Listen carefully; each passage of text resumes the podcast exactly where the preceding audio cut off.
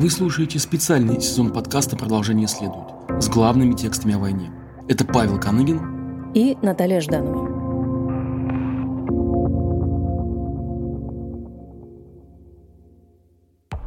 Нам сейчас как никогда нужна ваша поддержка. Становитесь спонсорами проекта «Продолжение следует» на сервисах Patreon и Boosty. Вместе мы можем сделать гораздо больше. Сотни российских солдат погибли или попали в плен с начала войны в Украине. Их точное число российские власти держат в секрете. Данные публикуют крайне редко. Журналисты и волонтеры ведут свои подсчеты, и они сильно отличаются от официальных. Например, по данным би би си, в Украине только с начала войны погибли больше трех тысяч российских военных. И это если считать солдат, чьи имена назывались публично. По оценкам же расследователя Христа Грозева, речь вообще может идти почти о тридцати тысячах погибших. Неизвестно при этом и точное число российских пленных. Кто эти люди, которых российские власти отправляют на убой? Как и почему они оказываются на этой войне? В значительной степени на эти вопросы отвечает материал издания «Холод». Там нет врагов, есть только чьи-то родственники. Это история попавшего в плен двадцатилетнего Дмитрия Науменко из маленького поселка в Волгоградской области. Текст специально для «Продолжения следует» прочитал актер Алексей Серебряков. Слушайте прямо сейчас. Ну а после мы поговорим с автором публикации, журналистом Никитой Цицаги.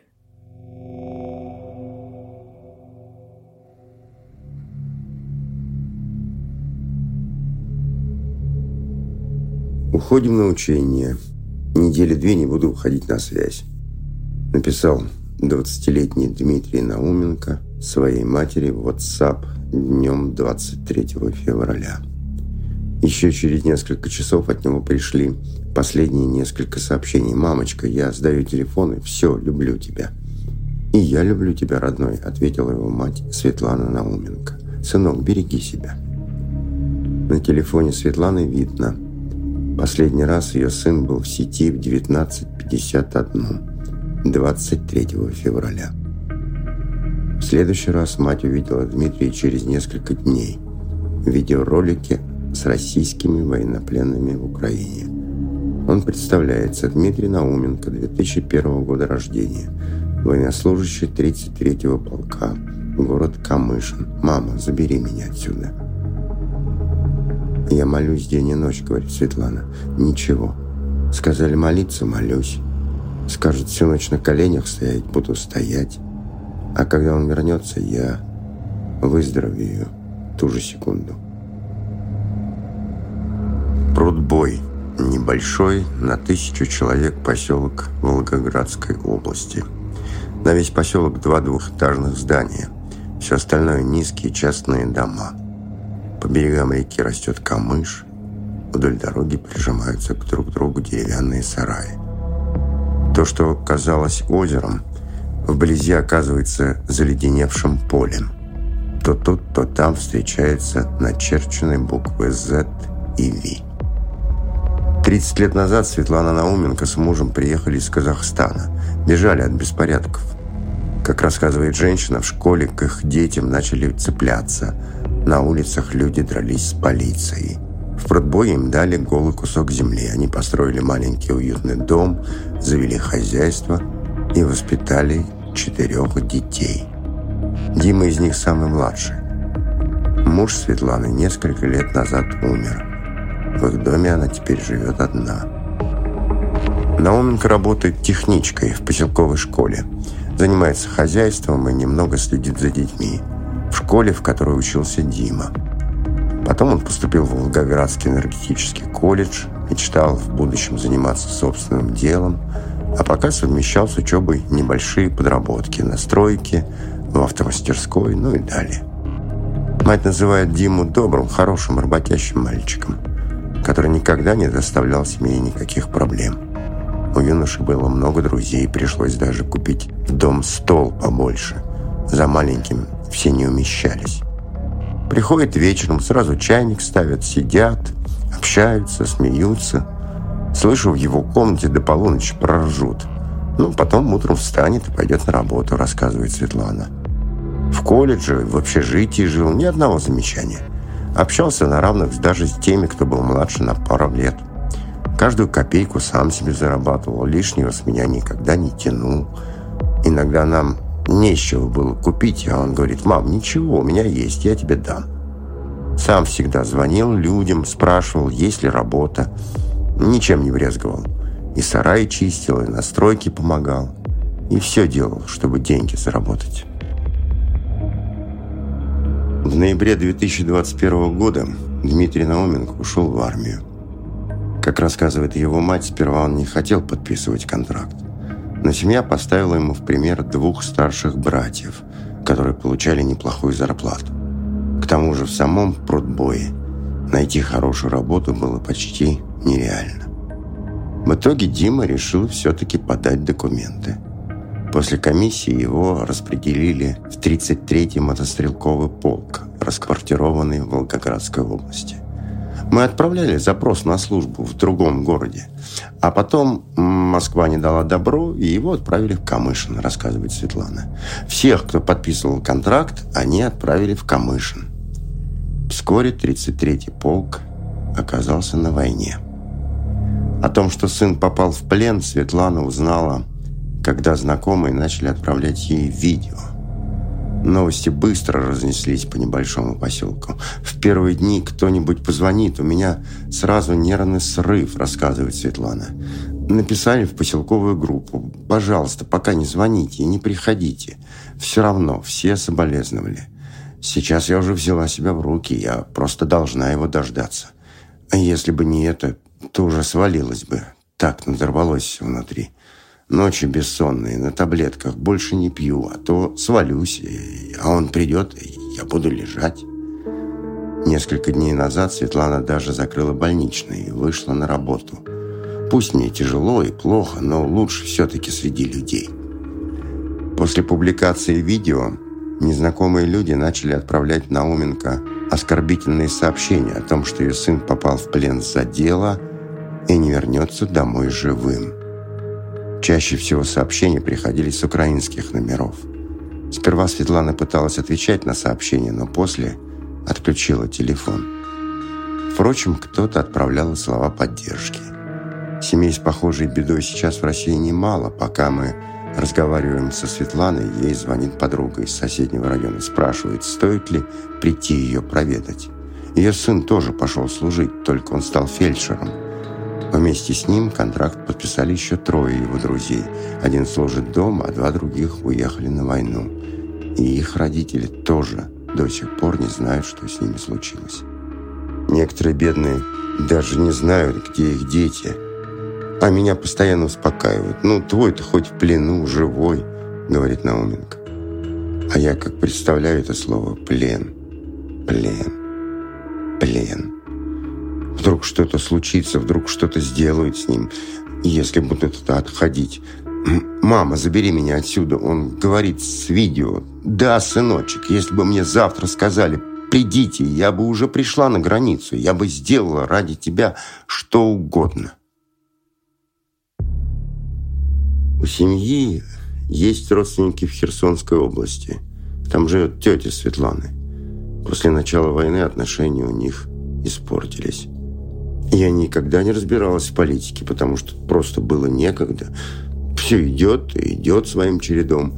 Иногда люди слушают, дай, думаю, я послушаю. А оно мне как-то чуждо. Вот мое, Светлана показывает руками вокруг. Тут радость, я иду. Тут горе, я первая там. Иду и стараюсь до последнего помочь. Я нормально отношусь к нашему президенту. Только иногда муж мог что-то высказать. Когда у нас ничего не было, нас приняли и помогли. А когда коснулась самой, говорит Светлана и делает глубокий вздох. Это что-то. На заборе дома Науменко начерчена буква «З». Кто это сделал, женщина не знает. Спрашивала гостей, внуков. Никто не признается. «Но ведь это плохого ничего не значит?» – спрашивает она. «Знак в поддержку наших ребят». Однажды ночью Светлана Науменко проснулась от жуткого гула. Показалось, что по улице идут танки. На самом деле это летели самолеты. Рядом с поселком Прудбой находится одноименный военный полигон. В две тысячи двадцать первом году он получил звание лучшего полиглона страны. Сейчас здесь раз в несколько часов в небе пролетают истребители. Постоянно звучат выстрелы артиллерийских снарядов. Неподалеку от полигона балуются три друга школьника – Дима, Даня и Рома. У всех троих есть родственники, которых отправили туда. Дядю Диму призвали в середине февраля. С того момента связи с ним нет. Только иногда мама переговаривается о чем-то между собой на кухне.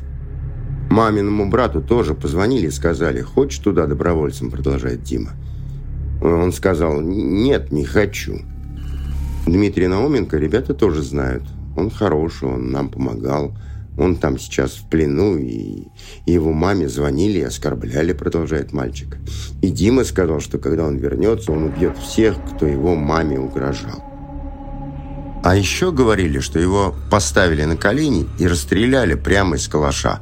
А он прокричал: «За родину!», говорит Дани, показывает, как расстреливают людей из автомата. Летом мальчик подрабатывает, следит за стадом овец, которые передают ему чеченская семья. В поселке их несколько, переехали еще в советское время. За это он получает бутылку молока. Ее можно поменять на пачку сигарет или продукты. Еще одна знакомая семьи Науменко считает, что, подписав контракт, Дима взял на себя ответственность. Сейчас-то, конечно, кому-то кто-то пообещал не отправлять в горячую точку. Но ведь была раньше война, и туда ведь даже дети шли, рассуждает она. Жалко мальчишку, который у нас без вести пропал. Он тоже из камышинской дивизии. Родители ничего не знают, только видят, что он обратно и вернулся. Знаком с пленным солдатом и Ислам. Молодой чеченец чинит в гараже машину и рассказывает, что раньше часто делал это вместе с Димой. «У нас же тут вроде колхоза, мы все друг друга знаем», — объясняет он. «Растем все вместе. После учебы кто-то уезжает, кто-то остается. Тут либо работать на железной дороге, либо в армии. Другой работы нет». Он поспешил с контрактом. Не стоило сразу его подписывать. Сам Ислам свое отслужил, но контракт подписывать не стал. Понял, что не его. Он заканчивает чинить машину и клеит букву «зет» на затонированное заднее стекло. «Вот», — радостно комментирует Ислам, «смотри, как свет красиво отражает».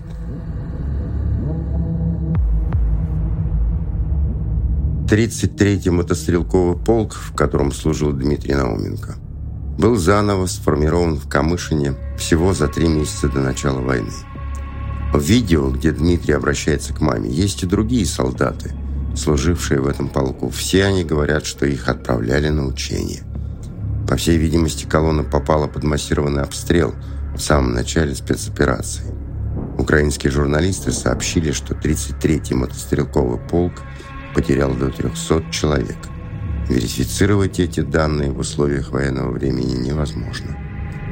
В телеграм-канале «Подсмотрено Камышин» видеоролики, в которых военнослужащие тридцать третьего полка рассказывали о том, что находятся в плену, поначалу называли фейками. Затем кто-то узнал своих знакомых, а уже в первых числах марта администрация города официально объявила о гибели трех военнослужащих. В списке был и командир Камышинского полка, подполковник Юрий Агарков. Его похоронили в родном Пскове. В Камышине когда-то родился знаменитый летчик Алексей Маресьев. В городе сейчас то и дело встречаешь макеты самолетов. Сейчас здесь находится войсковая часть, работает технологический колледж и несколько заводов, дымящих своими трубами с окраин. О тех, кто воюет сейчас, здесь предпочитают не говорить. Военная прокуратура игнорирует запросы, пресс-служба направляет в другой город. На территорию военной части журналистам вход закрыт. Молодые ребята в форме, мелькающие рядом с частью, отказываются говорить о судьбе своих товарищей, даже не под собственными именами. «Мы, жители Камышина, глубоко поддерживаем наше правительство и ребят», сообщает волонтер Ева, который через телеграм-канал собирает передачи солдатам. «Мы стараемся держаться вместе. Позавчера собрали передачи солдатам, положили туда свои письма. Диму я тоже знала. Он был подписан на меня в ТикТоке. Помню, как они с ребятами играли мне на гитаре в тот день, когда уезжали. Обычный, здоровый, адекватный парень. Они все простые, деревенские ребята. Никто не знает, что с ними случилось. В городе только слухи. Кого-то уже похоронили. Насчет остальных никто точно ничего не знает. Согласно приказу, их даже отправили туда неофициально, как будто они едут на учение. Ева уверена, у российских солдат хорошие, опытные командиры. Их просто застали врасплох. У меня там сейчас близкий человек, и я уверена, что он чувствует мою поддержку, говорит она. Да, скучаю, да, жду, но я им горжусь. Средняя зарплата в Камышине, по официальным данным, тридцать девять тысяч рублей в месяц. Местные жители называют сумму еще меньше, до тридцать тысяч. В маршрутках постоянно говорят об увеличении цен. Некоторые продукты подорожали в несколько раз. При этом в городе регулярно проходят акции в поддержку спецоперации. Активно поддерживают войну и местные казаки. В Камышине часто можно увидеть, как они патрулируют улицы вместе с полицейскими. Городское казачье общество находится в центре города, в невзрачной пятиэтажке, в одном доме с офисами ка пэ эр эф и Всероссийского общества инвалидов. «Те, кто отправил туда срочников, уже наказаны», комментирует ситуацию атаман Александр Кривенцев. «Это ведь просто случайность. Кто-то в руководстве допустил ошибку, теперь ее уже исправили». А казаки хотели бы принять участие в спецоперации? Зачем? Военные действия оставим профессионалам. Рядом с военной частью, где был расквартирован мотострелковый полк, на реке находится офицерский пляж. На берегу останки брошенного крана. Несколько парней рисуют теги маркером на железных поручнях. У одного на Украину отправили отца, у другого дядю. В их классе учится мальчик, который со всеми постоянно спорит, потому что у него родственники на Украине. Говорит, Россия напала на его страну. Парни относятся к нему нормально, но сами поддерживают действия президента. Хоть и волнуются за родственников. А еще им обидно, что их любимый украинский стример больше не делает обзоры. «Может быть, я просто меньше нахожусь под влиянием телевизора», рассуждает отец одного из мальчиков. «Людей настраивают друг против друга, вот и все. Там нет врага, есть только чьи-то родственники. За двадцать лет население нашего города сократилось на тридцать процентов. Здесь молодежи делать нечего. Остается либо работать вахтой, либо подписывать контракт. Вот они и идут в армию. Какой у них еще есть выбор?» От железнодорожной станции Камышин на восток, в сторону Украины, отходят военные эшелоны. В вагонах стоят пустые бэ эм пэ. К поезду подходят молодые парни в форме, что-то проверяют, затем грузятся в машину и уезжают в ту же сторону. Продолжение следует.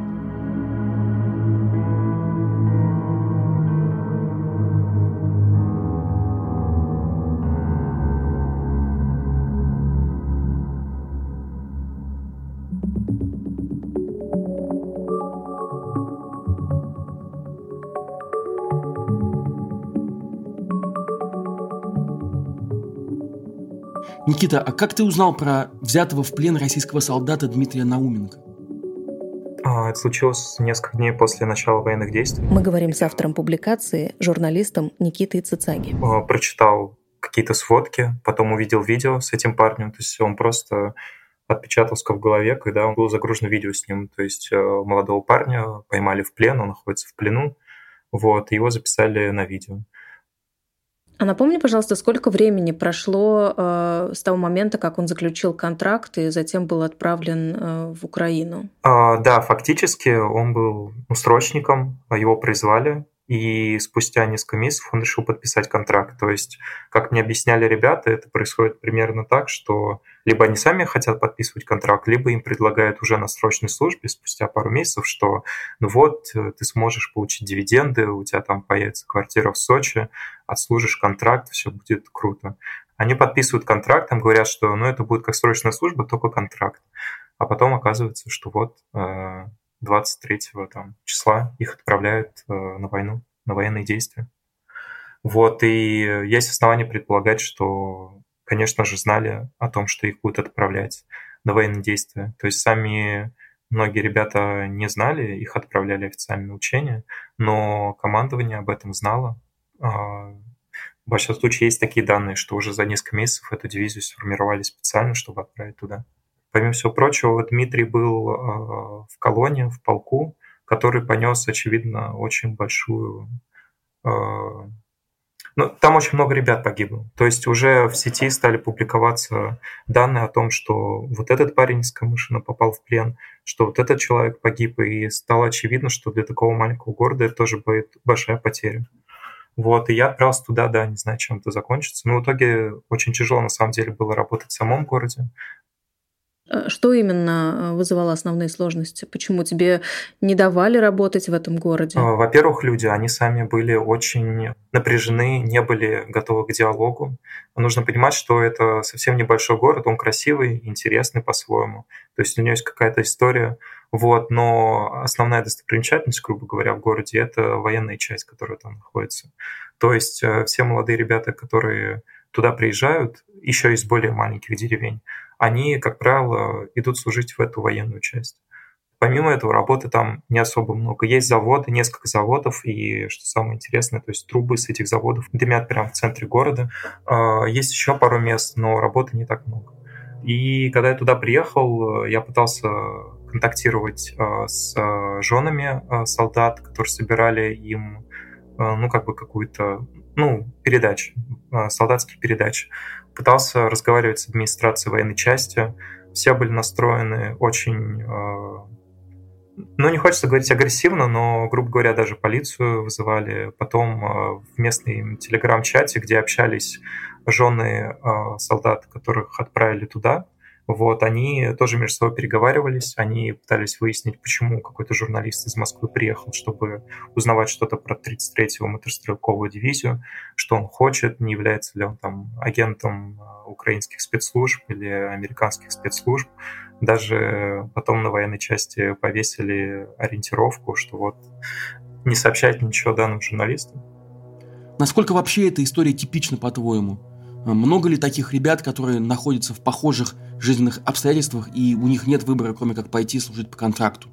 Я не знаю, как-то ошпаренно типично, потому что, когда я приехал в эту деревню Прудбой, ну, я был немного шокирован. Я сам каждый год ездил до этого там, к бабушке в деревню. У меня родственники сами...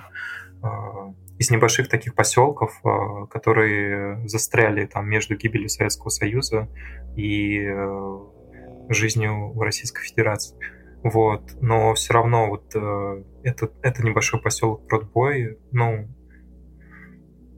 производил странное впечатление. То есть вот эта мама Димы, она работает в школе. Когда я проходил мимо школы, она даже не выглядела как школа, это было похоже на какой-то, ну, какой-то склад, какой-то ангар, просто ангар бетонный, построенный в тысяча девятьсот семьдесят четвёртом году.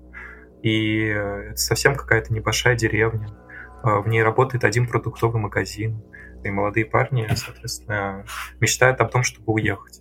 Вот, но чтобы уехать, тоже нужно немножко заработать деньги. Вот, и они вот пытаются это делать. Потом наступает призывной возраст. И они подписывают срочную службу, приходят в срочную службу, либо подписывают контракт.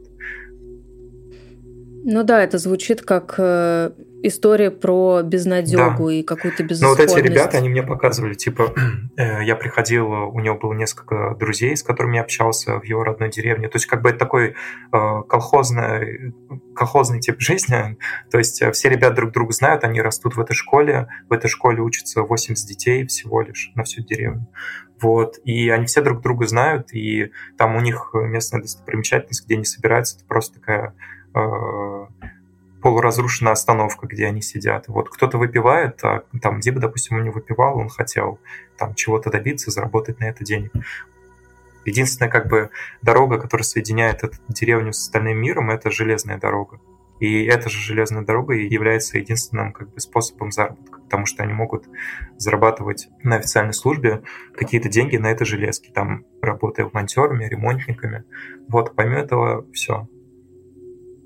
Скажи, тебе удалось выяснить дальнейшую судьбу Науменко? Что вообще с ним сейчас?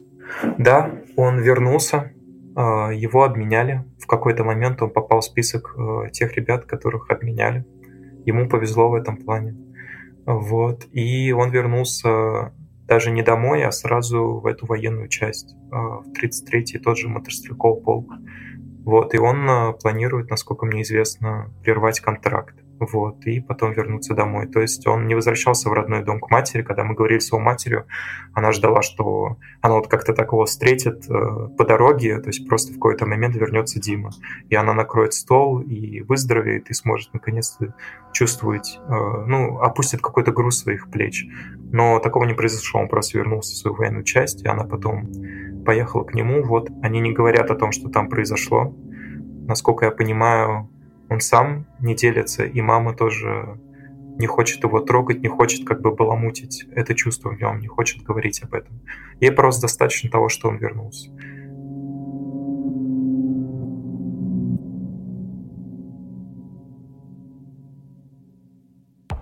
Это специальный сезон подкаста «Продолжение следует» с главными текстами о войне. Мы работаем с материалами независимых медиа и журналистов, чтобы рассказать вам правду.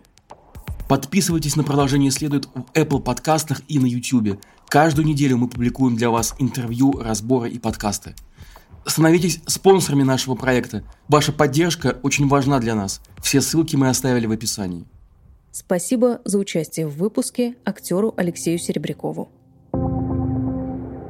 Над эпизодом работали журналист Никита Цицаги, звукорежиссер Федор Балашов, авторы и ведущие проекта Павел Каныгин и Наталья Жданова.